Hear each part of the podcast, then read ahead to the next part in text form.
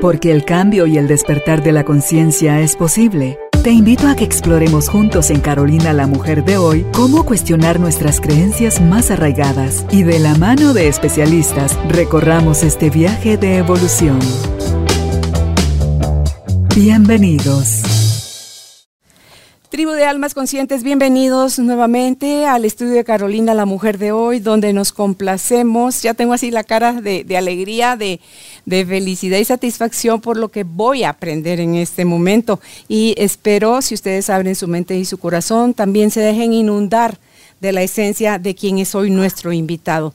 Él es Alan Tenenbaum, es conferencista motivacional, autor de siete libros, apasionado por la música, el deporte, la familia y lo mejor creo yo es la vida. Lo ha demostrado con sus acciones y hoy está con nosotros para hablar sobre el tema Mi segunda vida.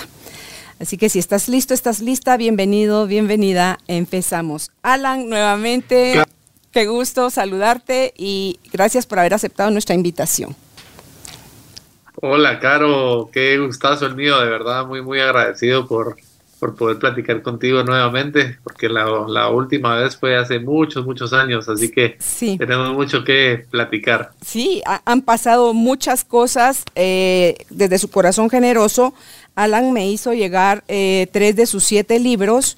En este azul, que fue el primero, el cual él dice escribió sin la intención de convertirse en escritor, sino que nada más con el anhelo de su corazón de compartir con otros su experiencia y porque hoy puede decir que está disfrutando de una segunda vida, este es ya lo que el anaranjado es lo que ha sucedido durante todos estos años eh, después del accidente que tuvo, que lo dejó eh, cuadrapléjico inicialmente y a través de su esfuerzo, su empeño, su ejercicio y todo, él ha logrado ah, aprender a mover eh, sus brazos que todavía tiene algunas limitaciones, pero él ya puede de alguna forma independizarse así.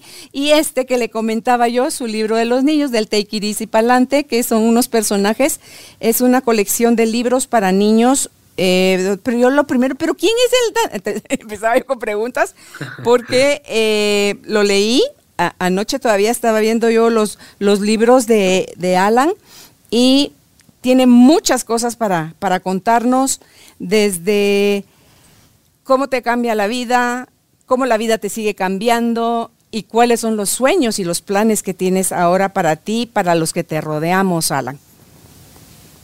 Bueno, mi, mi, vida cambió en el 2008, en un segundito, ¿verdad? Que eso es lo que yo siempre pienso, que la vida es tan frágil y nos puede cambiar a cualquiera en cualquier momento. Em, y bueno, eso fue lo que me pasó a mí, un accidente en una piscina, un mal clavado, misterioso, que pues después de horas de no entender qué me había sucedido, porque no tenía ningún golpe, ningún chinchón, em, ya cuando regresamos, esto fue en el puerto, entonces regresamos a la capital, directo al hospital, y me hicieron radiografías y pues resulta que todo ese tiempo tenía el cuello roto, ¿verdad? Y, dos, dos de mis cervicales se habían deshecho en pedazos y uno de esos pedacitos de hueso impactó mi médula espinal, que es como el cableado de nuestro cuerpo, ¿verdad? Lo que manda los mensajes del cerebro para el cuerpo y viceversa, y ese pequeño golpe en mi médula pues me dejó cuadripléjico en silla de ruedas a mis 26 años y y sí fue un cambio drástico porque yo era una persona muy viajera, muy activa, muy deportista, eh, parrandera, de verdad que pasé de eso a, ni siquiera poder rascarme en la nariz yo solito al principio, ¿verdad? Porque al principio, o sea, según el nivel de la lesión medular, entre más alta es, más partes del cuerpo se desconectan del cerebro para siempre. Y la mía, por ser a nivel cervical, que son las más altas. Eh, pues aparte de no poder mover mis piernas y no poder caminar, tampoco puedo mover mis brazos. Eh, no, o sea, al principio, ¿verdad? No podía mover nada de mi cuerpo realmente. Eh, y con el tiempo he ido fortaleciendo las partes que aún quedaron conectadas con mi cerebro lo más que he podido para ser lo más independiente que puedo con lo que tengo. Pero otra de las cosas que pues se desconectaron del cerebro son mis manos, por ejemplo. Yo no puedo abrir y cerrar mis manos, no puedo. O si quisiera señalar el techo, tampoco puedo estirar mi brazo hacia arriba porque tampoco puedo utilizar mis tríceps por el nivel de mi lesión tan alta. Pero al principio, como les decía, yo no, no podía ni siquiera levantar mi brazo de mis piernas hacia mi nariz, ¿verdad? Yo no podía hacer esto y pues me tenían que hacer de todo prácticamente, darme de comer, lavarme los dientes, empujarme mi silla por todos lados, usaba mi computadora con un sistema de reconocimiento de voz, ni para rascarme la nariz podía solito, tenía que pedir ayuda para todo eso y, y pues con la fisioterapia que he hecho ya estos casi 15 años, en junio cumplo ya 15 años de mi segunda vida, que es nuestro tema de hoy pues he, fortalecido algunas partes de mi cuerpo que aún quedaron conectadas con mi cerebro para, para ser un poquito más independiente. Y como dice, estaba buscando una ficha aquí que tengo que precisamente por la mamá dice y el equipaje no pesa y el camino no cansa cuando lo que se carga es el amor, que es algo que yo quiero compartir eh, para el Día de la Madre. Y todo esto, cuando tú narras en tu libro con lujo de detalle en la silla de Morfeo, cómo fue que te pasó todo y cómo tú siempre pones tu mirada en pudo haber sido peor, hablas de los milímetros para arriba o los milímetros para abajo, hubieran hecho ambos todavía una diferencia más sobre lo que ha sucedido, eh, sucedió en ese momento en tu vida. Entonces, ¿cómo se vive depender de otros sin sentirte minimizado, Alan? ¿Cómo le trabajas al orgullo, al silencio de la para la queja, para la resistencia, para todo eso? ¿Cómo,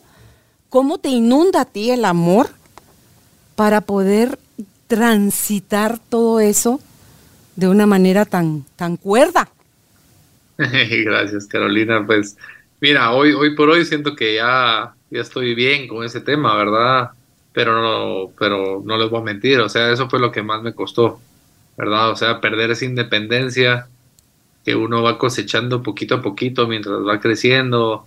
Típico que cuando ya te puedes amarrar los zapatos solito y, o sea, uno va haciendo cositas solito y, bueno, va, va cosechando esa independencia y en un segundo pues todo se va y pues hay que pedir ayuda para absolutamente todo. Es algo que sí me, me costó muchísimo. Y bueno, mi familia ha estado conmigo desde el día uno con todo el amor del mundo para apoyarme. Y eso ha sido gran parte, si no la mayor parte de, de mantener una actitud positiva, que esa es otra, otra razón por la cual hemos eh, logrado salir adelante de este accidente, porque la actitud es la clave para todo. y, el amor de la familia, el apoyo es ayuda mucho, ¿verdad? Para tener una actitud positiva, sentirse apoyado. Pero sí, o sea, yo, a pesar de que mi familia siempre estuvo conmigo, siempre ha estado conmigo, yo siempre tuve esa espinita ahí metida de que, de que le estaba arruinando la vida a mis, a mis padres y hermanos, especialmente, que era con los que vivía en ese momento, cuando fue mi accidente pero el apoyo ha sido de una gran familia extendida, ¿verdad? No solo de ellos, ha sido mucha, mucha gente, eh, personas que incluso he conocido a raíz de mi accidente, que se han vuelto parte de mi familia y me ayudan día a día. Pero a pesar de que siempre me han ayudado, pues yo, no sé, yo sentía como que le había arruinado la vida a todos mis seres queridos porque tenían que hacerme todo. Yo no podía hacer nada y eso, como al año de mi accidente, porque yo el primer año de mi accidente lo pasé bastante tranquilo. La verdad es que lo asimilé muy bien, con mucha, mucha paz. Yo creo que la razón principal de tomarlo así fue porque estaba muy consciente que me puede haber ahogado, me puede haber muerto ese día en la piscina hace casi 15 años, pero pues Dios me quiso dar esta segunda oportunidad, esta segunda vida y no la podía aprovechar estando deprimido, ¿verdad? Entonces pasé mucho tiempo eh, muy, muy bien, la verdad. Llegaban a visitarme muchos amigos y familiares a la casa, la pasábamos súper los primeros días, meses del accidente. Eh, pero al, al, año más o menos empecé a tener unos ataques de ansiedad bien feos.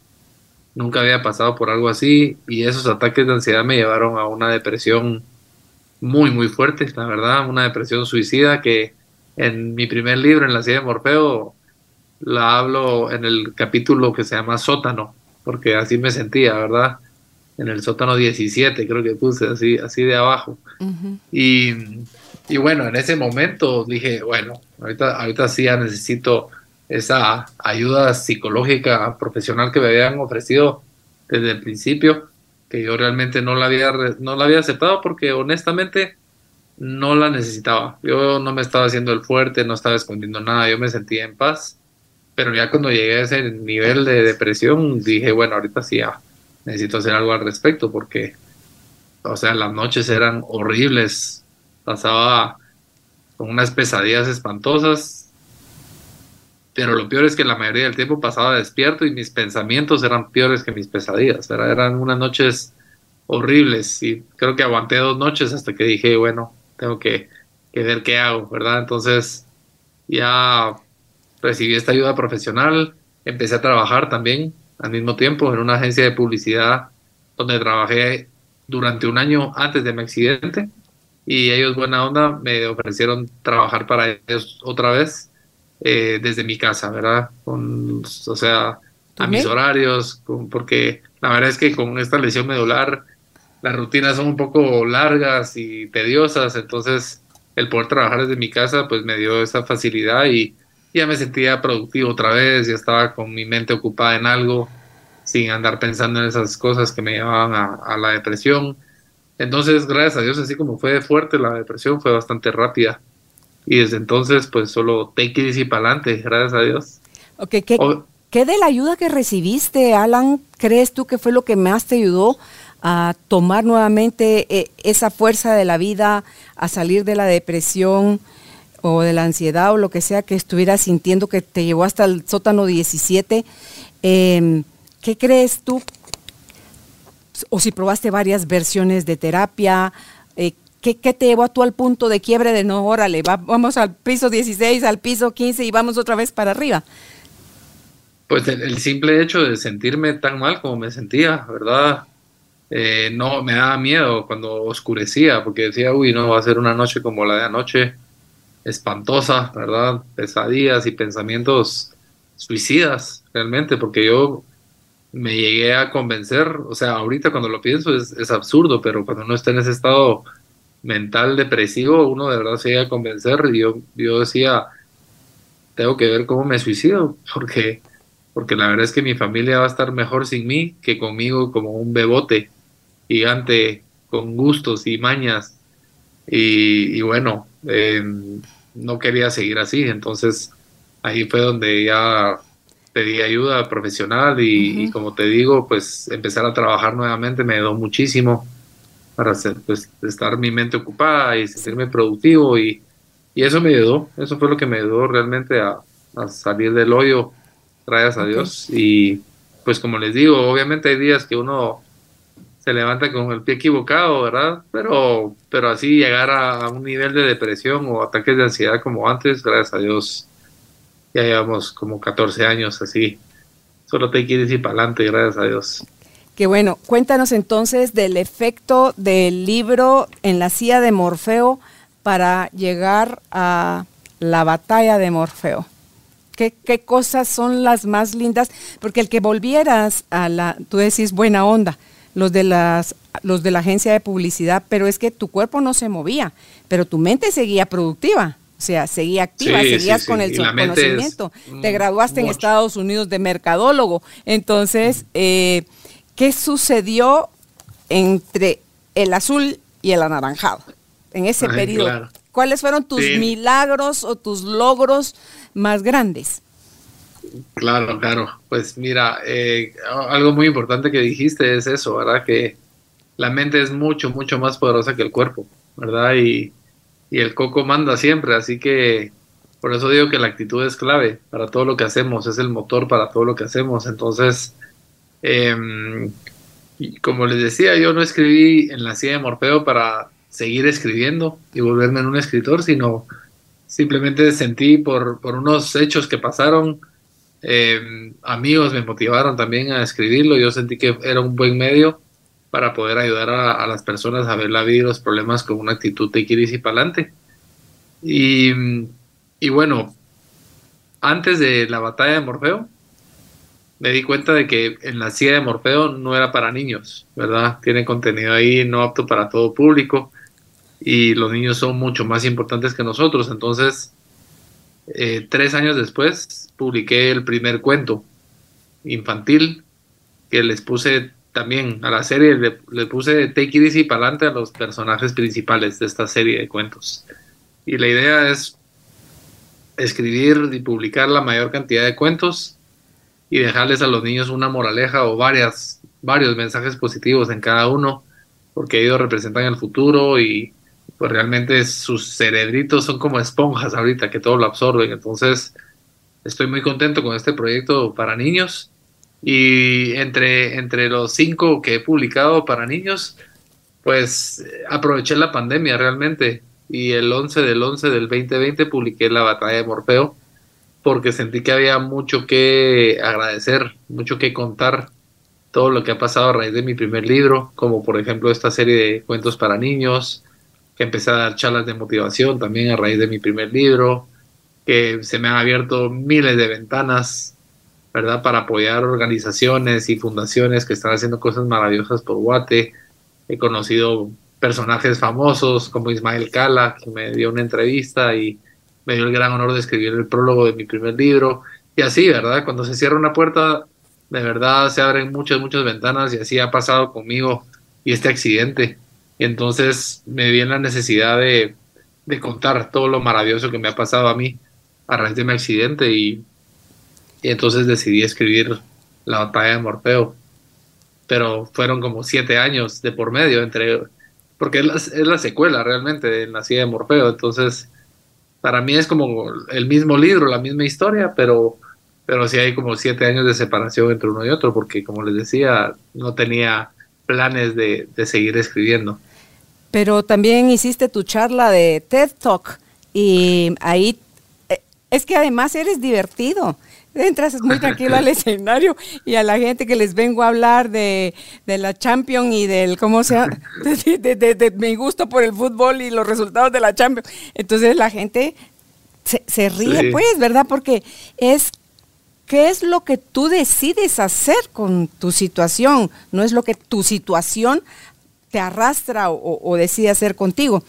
Te oigo hablar sobre los libros de niños y pienso en tu hijita si nos quieres contar un poquito de ella y la relación sentimental cuando llega el amor hasta hoy en día, ¿verdad? Que tú dices los años que tienen de casados y todo esto y cómo influyó ella. ¿Cómo se llama tu hijita? Se llama Hane, H-A-N-N. Hane. Hane, ¿cuánto influyó en que tú quisieras escribir estos libros para niños? Pues la verdad es que no, no mucho, porque yo empecé a escribir, empecé a publicarlos antes de que ella naciera, antes de que ella estuviera en los planes. Eh, publiqué el primero en, creo que fue como a mediados o finales del 2017, y, y el segundo como a, no sé, como a mediados del 2018 o 19, no me acuerdo, y mi hija nació en agosto de 2019. Entonces eh, empecé el proyecto antes de que ella naciera, así que no, no es como que una inspiración directa eh, este proyecto de cuentos para niños, sino la inspiración son los niños en general, ¿verdad? O sea, es el futuro de nuestro mundo y, y pues ese, ese futuro, ese mundo que quiero también dejarle a mi hija, ¿verdad? Y entonces me, me, me vi en la obligación realmente de transmitir estos mensajes tan importantes que transmití para adultos en mis libros de Morfeo para los niños, porque pues ellos, ellos son el futuro, ¿verdad? Y, y si ellos pueden empezar a aprender desde ahorita, que todo lo absorben también, la importancia de tener una actitud positiva, la inteligencia emocional, eh, y bueno, varios temas que toco ahí en mis cuentos, ¿verdad? Que yo creo que, que podrían hacer una, una diferencia, eh, tipo bullying, ¿verdad? ese personaje verde que viste en ese libro que no sabías quién era. Sí, porque no dicen, no tiene ni nombre mi gordo aquí, solo el It que es la mujer, y el palante, que es el anaranjadito. Ah, sí, en la portada solo está Easy palante los nombres, pero, pero adentro sí está mencionado su nombre, él se llama Difrente. No te porque puedo es creer. diferente. tan Tiene- o sea, él en el segundo cuento que publiqué, que se llama It Easy Palati y su nuevo compañero, él llega de otro pueblo a- a- al pueblo de It Easy Palante y como que el primer día de clases todos lo están molestando por ser diferente y cuando llega It Easy Palante al colegio se dan cuenta de lo que está pasando y pues ellos son los únicos que ayudan a diferente y se vuelven los tres mosqueteros, ¿verdad? Y la moraleja, el, el mensaje de ese libro es que todos somos diferentes, pero eso no quiere decir de que seamos mejores o peores que los demás, sino que todos somos únicos y especiales y hay que aceptarnos como somos y vivir en armonía y, entonces a raíz de ese segundo cuento ya aparece diferente en algunos, porque en el tercero no aparece, pero en el cuarto y el quinto sí. Ok. Sí, porque esta parte donde están en el lago es solo la. A mí Sí, como no, me y encanta. aparte el, el ilustrador de estos cuentos. Es que me encanta, a mí me encanta la ropa, la ropa típica nuestra, me encanta. Entonces, Sí, Take It es la no. El, Stefan, el que ilustró todos mis cuentos, es un maestro, de verdad. Yo siempre le digo, vos podrías trabajar para Disney, para Pixar, de verdad, sos demasiado pilas. Pero estamos muy contentos con este proyecto. Ahí ya, ya escribí el sexto, pero eh, vamos a ver cuándo logro publicarlo, porque ahorita este año se, se nos atravesaron un par de libros muy, muy interesantes sobre la vida de Eric Barrondo. El representante de Eric me pidió que yo fuera el que plasmara su historia en, en un libro para adolescentes y después salió la oportunidad de hacer un cuento infantil también sobre Eric. Entonces eso es lo que estamos trabajando este año y pues es un gran honor de verdad poder escribir esa historia que es increíble, es increíble. Y él tiene un hermano también, ¿verdad? Que, que hace la misma marcha eh, que él. Yo creo que yo creo que sí, Sí. creo que sí uno de sus hermanos está en eso y un montón de jovencitos que Eric está como inspirando. Y así Para que- podrías hacer también sobre el de cero excusas. Cero excusas. el- el Ah, que- Juan, eh, Juan Carlos, Juan Carlos, El que, sí, el que va en... JC Pérez. Él, Jaycee. Jaycee, Sí, Que él también sí, ya he lo tenido el, honor de, de conocerlo y de incluso compartimos escenario hace unos años que nos invitaron a dar unas charlas. Yo, yo di una charla antes que él y llevo ratos de no hablarle ni de verlo, pero, pero sí, eh, la historia de Jay-Z es increíble también y su actitud es, es un roble, pues, que nos inspira a todos. Y, la historia de Eric, pues, también es, es increíble, cómo alguien puede venir de, de la nada, absolutamente nada, y, llegar a donde llegó Eric, ¿verdad? Siendo el único medallista olímpico, Chapín, hasta ahora, primero Dios, ¿verdad? Hay más, pero, pero por ahora pues es el único y, y vino de la familia más pobre, de la aldea más pobre, siempre preocupado de la situación económica de su familia, viendo cómo podía ayudar. eh, y bueno, ahí empezó a hacer carreras y a ganar un poco de plata, se lesiona y entonces ahí es donde empieza la marcha, porque él antes corría, pero cuando se lesiona pues ya tiene que cambiarse de, de disciplina y se volvió el, el maestro en eso. Eso es lo lindo, ¿verdad? Cuando tú le dices a la vida, ah, con que por ahí no es va, entonces probemos por acá, en lugar de quedarte haciendo la pataleta ahí. Em, Exacto. ¿Tú cómo te ves o hay algo que te puedas imaginar de ti? Porque tú no te imaginabas siendo conferencista, eres conferencista. Tú no te imaginabas siendo escritor, eres escritor. Y así no te has imaginado un montón de cosas que terminas siendo. ¿Algún día te has dado la tarea, Alan, de por fregar? Así que como decimos aquí en Guate, por fregar. Nada más, eh, ay, ¿qué tal si mm, tal cosa? Y como, como tú ya no tienes sueños limitados, pues, o sea, después de que tuviste esas pesadillas que te daban miedo dormirte en la noche, que llegara la noche, ¿cuáles son esos sueños grandes en los que puedes Pues te cuento que una época soñé con ser atleta paralímpico y me puse a entrenar ¿Y? ping pong, ping pong, me puse a entrenar eh, ahí lo que podía, ¿verdad? lo que me, lo que me permitía mi, mi horario de trabajo y fui a mi primer torneo internacional porque eso es lo que hay que hacer para clasificar a los Paralímpicos, hay que jugar varios torneos internacionales y ganar lo, más que pueda para ir subiendo el ranking, ¿verdad? Y solo los 12 primeros de cada categoría son los que clasifican. Y hay 11 categorías, dependiendo la discapacidad física que cada quien tenga. Yo estaba en la 1, que es donde estamos los más fregados, ¿verdad? Y siguiendo con la palabra, eh, porque bueno, yo me tenía que amarrar la raqueta con una venda, ¿verdad? Como yo no puedo apretar, me amarraba la raqueta con una venda, por falta de tríceps, pues no podía, no podemos estirar el brazo mucho, ¿verdad? Y, y hay muchos lugares en la mesa donde no podemos llegarle a la pelotita. Y bueno, la cosa es que eh, fue mi primer torneo en Costa Rica. Habían desde canadienses hasta chilenos y argentinos. Y bueno, me dieron unas clasecitas que, para qué te digo, o sea, yo iba con una mentalidad de que iba a ir a ganarlo, porque yo decía, ¿quién más en mi situación podría estar jugando tan bien como yo? Pero wow, o sea, me fui a topar con personas que llevan 5, 10, 15, hasta 20 años entrenando 6 a 8 horas diarias, todos los días, eh, y yo con suerte entrenaba 6 horas a la semana, si me daba tiempo y no tenía que cancelar algún entreno por alguna charla o alguna actividad. Entonces ya se imaginan, ya te imaginas eh, la chamarreada que me dieron allá. Eh, pero no me arrepiento de nada, la verdad es que fue una experiencia increíble, tanto dentro de la cancha como fuera de ella, porque conocí a muchas personas de toda América con la misma lesión medular que yo tengo, el mismo nivel, y pues ahí compartiendo consejitos para el día a día y fue, fue una experiencia increíble que también me ayudó a abrir los ojos y darme cuenta de que no es así nomás, pues o sea, si yo quiero ir a los Juegos Paralímpicos, tengo que sacrificar absolutamente todo de mi vida y dedicarme 100% al ping pong eh, consiguiendo los fondos necesarios, que eso es algo muy difícil aquí en Guatemala. Y tenía que conseguir el dinero para no preocuparme de absolutamente nada que de practicar y de competir ping-pong a lo largo del, año, de los años, ¿verdad?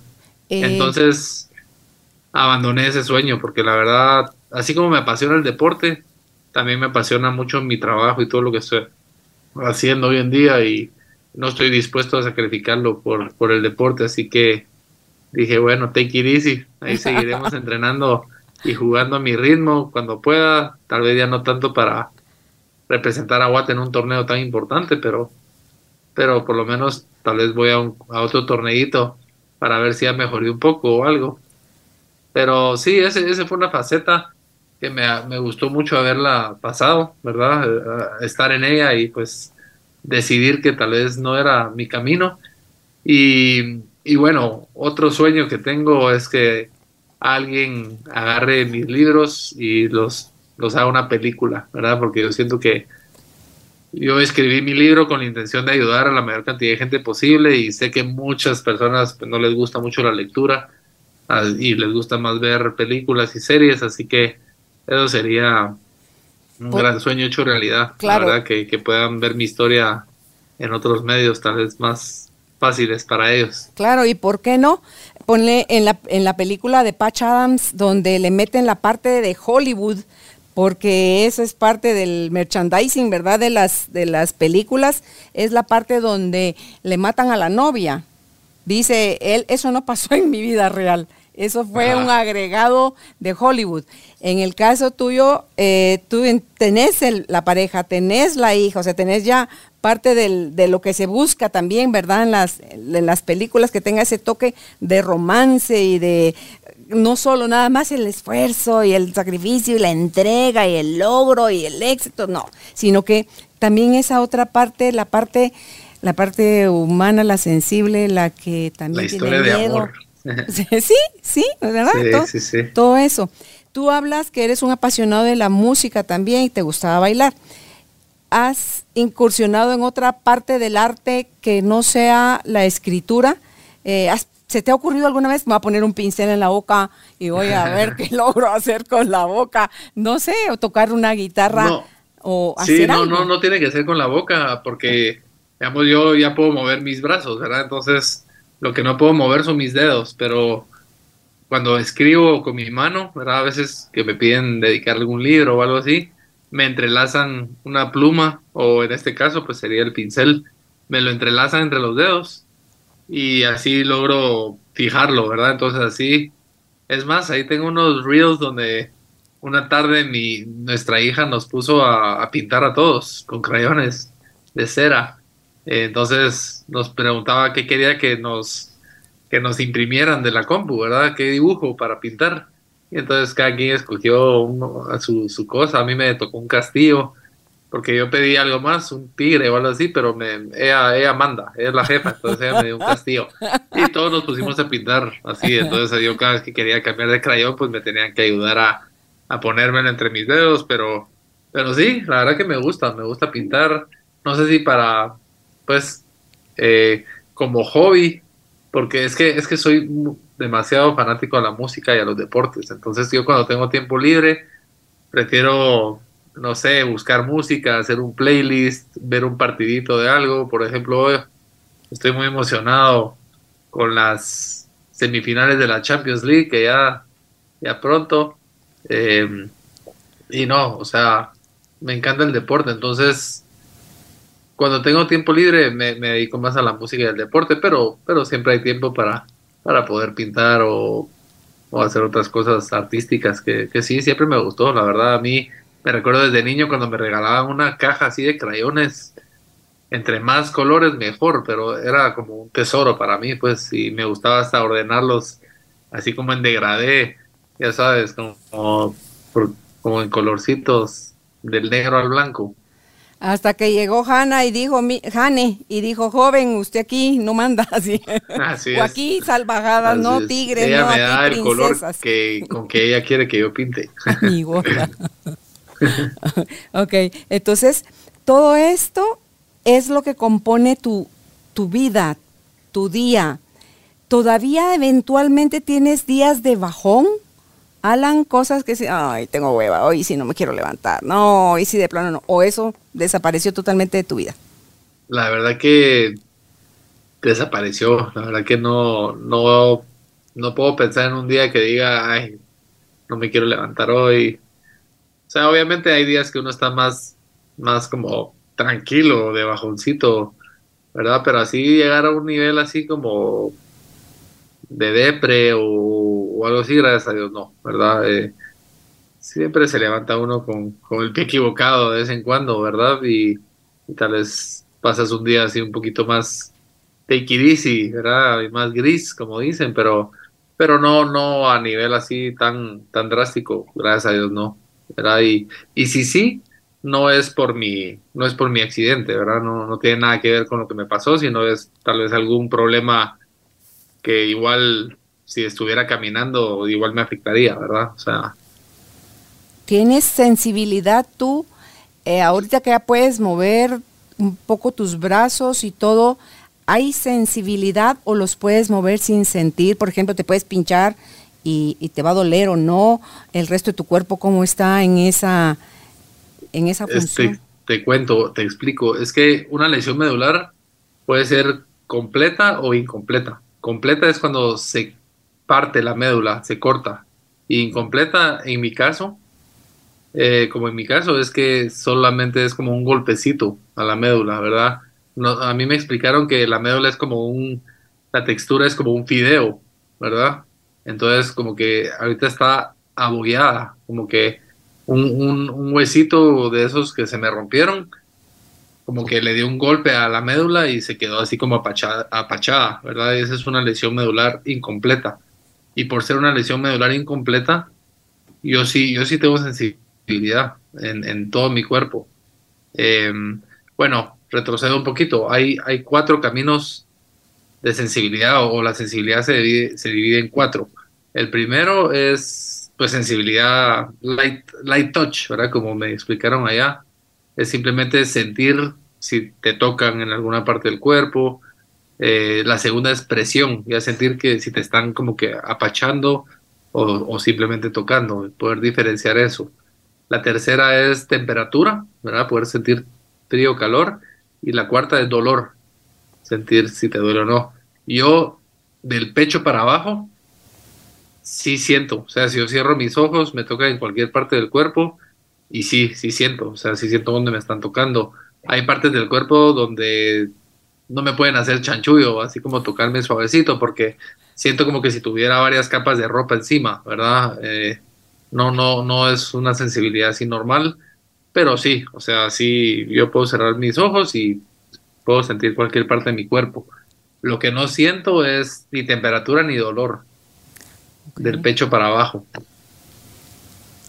Pero cada lesión medular es diferente para cada uno, ¿verdad? Dependiendo si es completa o incompleta, dependiendo del nivel de la lesión medular, ¿verdad? Porque puede ser desde la cadera hasta el cuello. Em, incluso pueden haber dos lesiones medulares iguales para dos personas diferentes y a cada uno pues puede sentir cosas diferentes o, pasar, o sea, vivirla diferente, ¿verdad? La verdad es que cada lesión medular es diferente. Pero yo, pues sí, sí, gracias a Dios tengo sensibilidad, lo cual es, me pongo a pensar lo, lo increíble del cuerpo. O sea, pasan los mensajes de sensibilidad, pero no pasan los mensajes como para mover, ¿verdad? Mueve, mueve esa parte, o, dolor, o temperatura. O sea, es como que ciertos caminos están bloqueados, pero ciertos no. En tu charla de TED, de TED creo que fue donde dijiste que cuando entró, no sé si Obama al gobierno, empezaron a hacerse otro tipo de, se autorizaron otro tipo de estudios e investigaciones. O sea, tú tienes dentro de las cosas que pueden suceder y como por qué no, que la tecnología siga avanzando como lo ha ido haciendo y descubran algo que a ti te ayude a, a recuperar más movimiento. Ah, totalmente. Yo no tengo duda que así como está avanzando la tecnología hoy en día, seguro va a salir la cura en muy pocos años, ¿verdad? Y hay varios caminos. O sea, están trabajando por varios lados, incluso Elon Musk también está, tiene ahí una propuesta que es como que un, como chip que te meten aquí en el cerebro. Em, y hay eh, células madre, hay unos como puentecitos que hacen que los mensajes te lo ponen encima de tu lesión, ese como sensor, y hace que los mensajes pasen encima de, de eso, o sea, en el nivel de la lesión medular, como que ahí pasan los mensajes. Y bueno, yo honestamente no investigo mucho, ¿verdad? Yo, yo no me pongo a, a leer sobre esto porque primero siento que voy a estar más ansioso, ¿verdad? De, ¿Cuándo? ¿Cuándo va a salir esto? Segundo, cada vez que hay algo, me lo mandan, ¿verdad? Mis amigos y familiares que pues tal vez les gusta investigar un poco más, cuando ven algo relacionado a una cura lesión medular o, simplemente algo de una lesión medular, me, lo envían, ¿verdad? Y ahí me entero. Y tercero, sé que cuando, cuando pase algo, ¿verdad? Cuando realmente salga una cura, pues yo me voy a enterar, sin duda alguna. Entonces yo prefiero no estarme enterando tanto y estar tan pendiente, sino mejor vivir la vida a lo take y para adelante con lo que tengo, ¿verdad? Y ser feliz con lo que tengo y, eventualmente estoy seguro que, voy a caminar de nuevo y si no, pues igual, te quieres ir para adelante. La verdad es que estoy muy contento con, mi segunda vida. Claro, y, yo creo que si sigues entrenándote, vas a seguir tal vez teniendo un poco más de fuerza o te dijeron, ah, no, usted ya topó, ya logró alcanzar lo más que logra, podía alcanzar con todo, el, con todo su entrenamiento. Sí, te, te dicen que uno puede ir recuperando sensibilidad, movimientos, dos años después de tu accidente. O sea, desde el día de tu accidente, dos años después, ya te puedes dar cuenta, así como estás, así vas a quedar probablemente, pero durante esos dos años sí puedes ir recuperando. Y, y yo por ser una lesión medular tan alta, las cervicales pues son las más altas y es, es casi imposible ser 100% independiente ¿verdad? Porque hay muchas personas en silla de ruedas que tienen lesiones medulares más bajas que son 100% independientes. Pueden viajar solos, todos solos. Yo, yo honestamente no me puedo ni levantar de mi cama solito en la mañana, ni acostarme solo en las noches. Y es algo que por más que haga fisioterapia y por más que haga ejercicios eh, en colchoneta o en la cama para aprender a, vestirme yo solito, o sea, es algo que hacía mucho antes, ¿verdad? En mis sesiones de fisioterapia me enseñaban a, a ponerme mi, mi, ropa solo, pero es que toma tanto tiempo que seguí el consejo de un doctor israelí que me dijo que mejor, o sea, con la lesión medular alta que yo tengo, lo mejor es conseguir eh, un asistente, ¿verdad? Un asistente personal que me pueda ayudar a hacer mis rutinas rapidito y yo seguir con mi vida, ¿verdad? O sea, porque lo que estaba haciendo yo solo haciendo fisioterapia, fisioterapia, fisioterapia, me dijo que era como un jugador profesional de fútbol que entrena y entrena y entrena, pero siempre está en la banca, ¿verdad? Y, y me hizo mucho clic, la verdad. Él me dijo, tenés que trabajar, tenés que conseguir, una, o sea, formar una familia, ¿verdad? Hacer tu vida de nuevo. Y eso es jugar el juego. Eh, pero si vos seguís ahí tratando de ser independiente, te va a llevar todo el día, ¿verdad? Y, al final no vas a hacer lo que es más importante. Entonces, así hemos estado ya casi 15 años, ¿verdad? Con, con un asistente personal que me ayuda muchísimo. Y pues ahí regreso a lo de la familia, ¿verdad? Él también es parte de mi familia.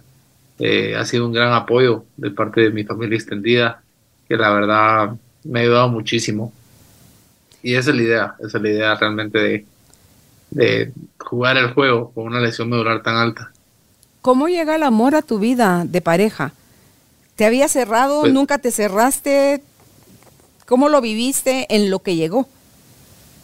Pues llegó cuando menos lo esperé en un centro de fisioterapia.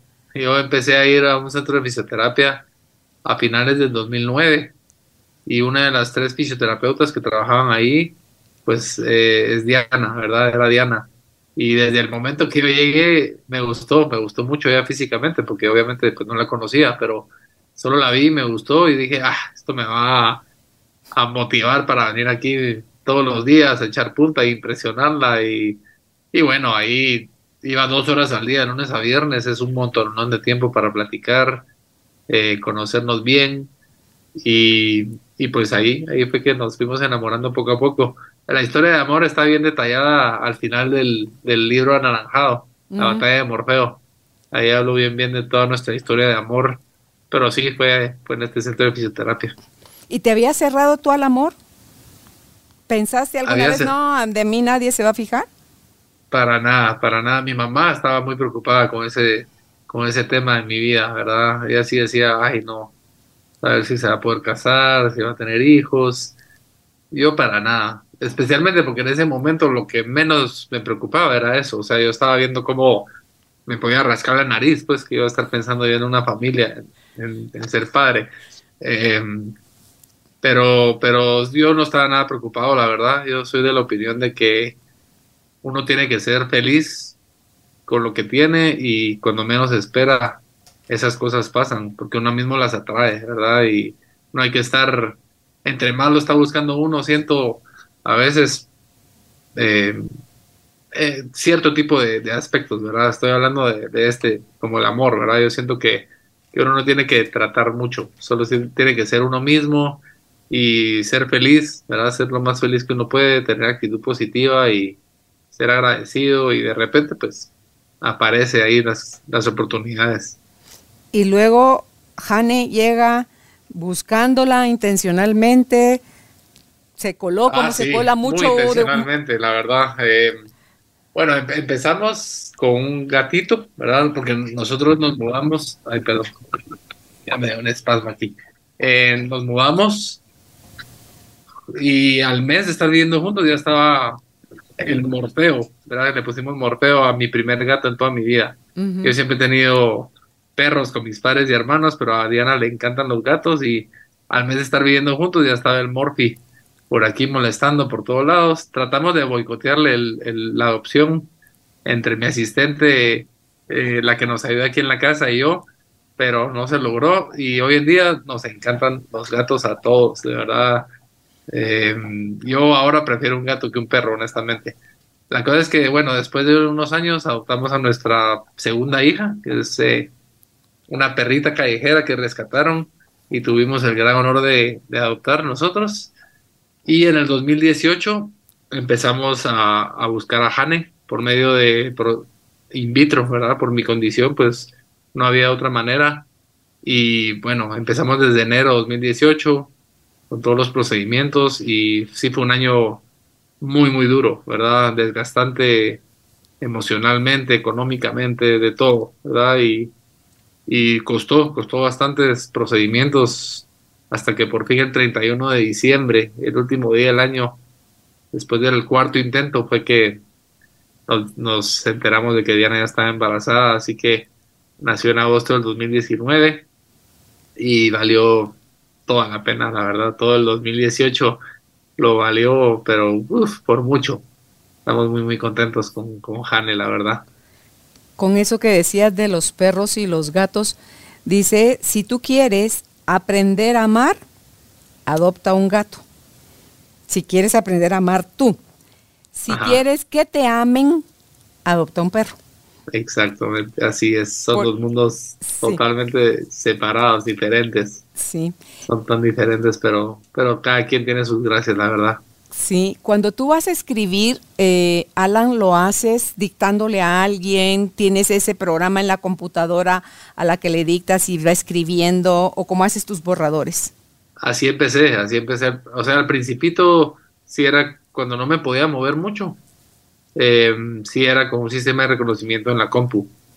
Y tenía que estar muy solito, porque tenía que ser en un ambiente muy calladito, ¿verdad? Porque cualquier ruido que detectaba la compu se alteraba y me, escribía cosas nada que ver y había que borrar y, y aparte pues yo me sentía muy solito ahí encerrado en mi, en mi oficina, entonces empecé a escribir con un dedo, ¿verdad? O sea, dependiendo de mi espasticidad del momento, el dedo que más estirado esté, con ese escribo. Y hay veces que mi mano está engarrotada, entonces con un nudillo o con lo que sea, o con el pulgar o con lo que se pueda, pero así he escrito yo todos mis libros.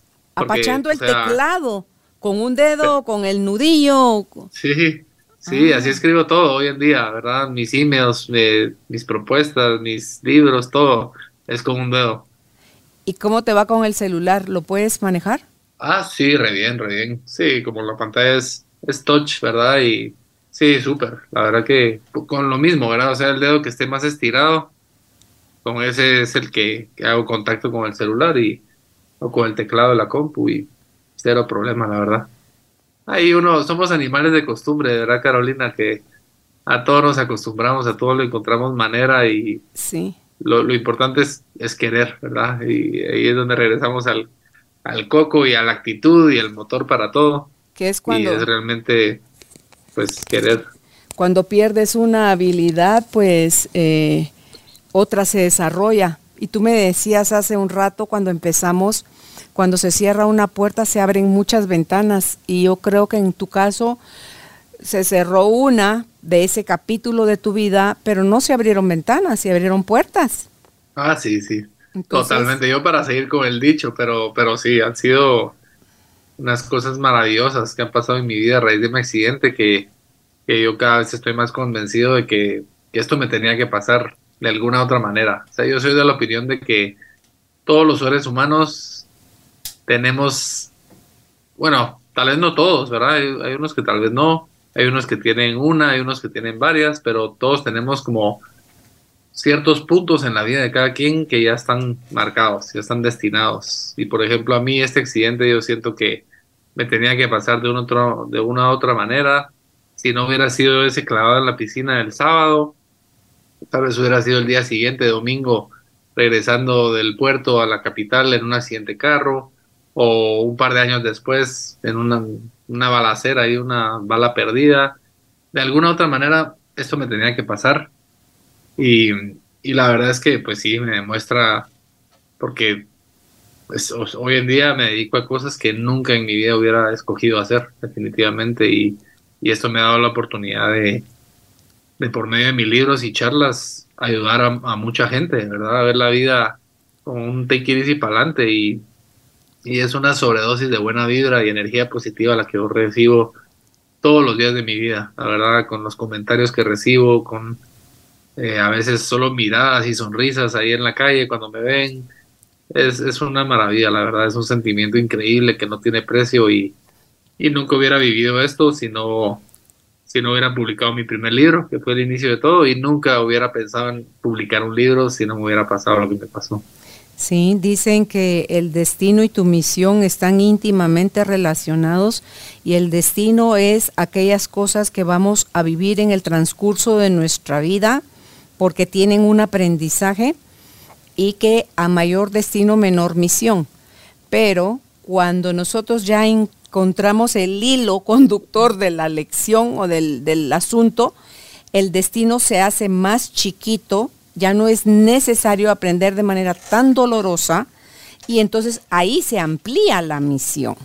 Y en este caso fue lo que te pasó a ti. O sea, tú dices el destino y no tengo ninguna duda que así es y puede sonar loco y como yo voy a querer. Bueno, te, estaba dentro de tu paquete, lo hiciste, pero era necesario llegar a eso para poder ahora estar al servicio a través de tu misión de vida, que era tocar corazones, era mostrar que sí se puede y no por ah, no, no como un acto de, de, grandeza o de soberbia, sino que como, como un, desde la humildad que te ha tomado a ti llegar a donde estás, decirle a otros, no te rindas, tú también, tú también puedes, tú también tienes esencia que entregarle a la, a la humanidad, o sea, dar, donarte tú. Pero ¿qué hago yo? Dónate tú. Que eso es al final lo que si cada uno de nosotros, Alan, hiciera eso de donarse a sí mismo, estaríamos habitando otros espacios, ¿verdad? Pero em, creo yo que, que tener esa paz, esa convicción te da el poder estar en esta segunda oportunidad de, vida eh, tan al servicio como lo estás haciendo y tan disfrutando como lo estás disfrutando y tan como todo tu entorno se adaptó a ti y tú a la nueva versión tuya. Entonces, eso creo es lo que hace las, que es como que el engranaje o las ruedas de tu tren de vida vayan sobre los rieles así resbaladito, Alan.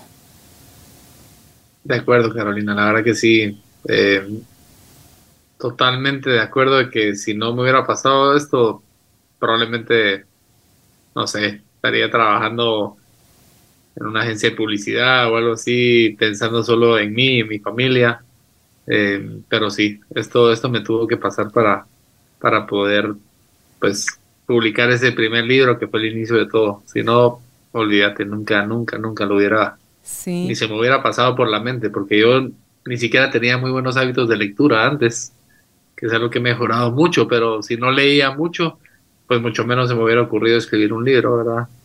Y pues como te digo, ese fue el, el inicio de todo, ese en la de Morfeo, así que sí, es, directamente, viene, es como una consecuencia de mi, de mi accidente, sin duda.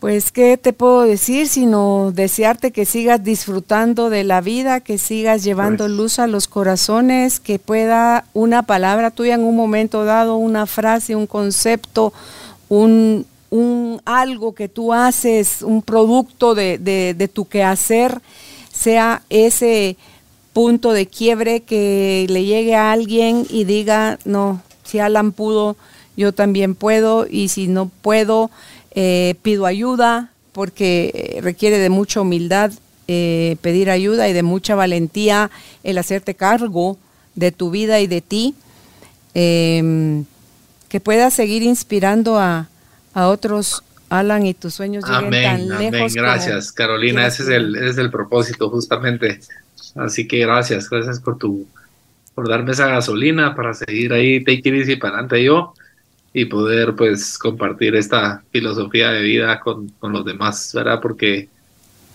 uno mismo es el único que se pone en las barreras, ¿verdad? Nada, no hay nada ni nadie que nos pueda tener más que uno mismo y todo lo decidimos nosotros, ¿verdad? Es una decisión, así que ese es mi propósito principal, ¿verdad? Ayudar a todos a que escojan una actitud positiva para poder por lo menos cumplir sus metas de una manera o resolver sus problemas de una manera más rápida y más fácil que, si fuera lo contrario, ¿verdad? Pues ya, eh, Alan, nos pusiste la barra alta, así que a dar cada quien lo mejor que tiene para dar desde donde está y no esperar a que algún día cuando logre, cuando llegue, cuando tenga, porque puede que ese día nunca llegue, pero ya con todo lo que ya eres, ya haces y ya tienes, aquí y ahora tú puedes empezar a compartir tu grandeza con otros. Así que te abrazo a la distancia, Alan. Y, Igualmente. Y, seguimos en comunicación. Gracias nuevamente por los libros. Un gustazo, Carolina. Gracias por la invitación, gracias por esta rica plática y pues cualquier cosa que pueda ayudarte o a, los que están escuchando, estoy súper a la orden para servirles y siempre te y para adelante. Amén. Gracias, Alan. Un abrazo. Chao. Bye. Chao. Gracias por ser parte de esta tribu de almas conscientes. Recuerda visitar nuestra página web carolinalamujerdehoy.com.gt para más información de estos temas y de nuestros invitados. Tenemos más programas, blog, libros, talleres, tienda en línea y material exclusivo para quienes se suscriban. Encuéntranos en redes sociales como Carolina la Mujer de Hoy.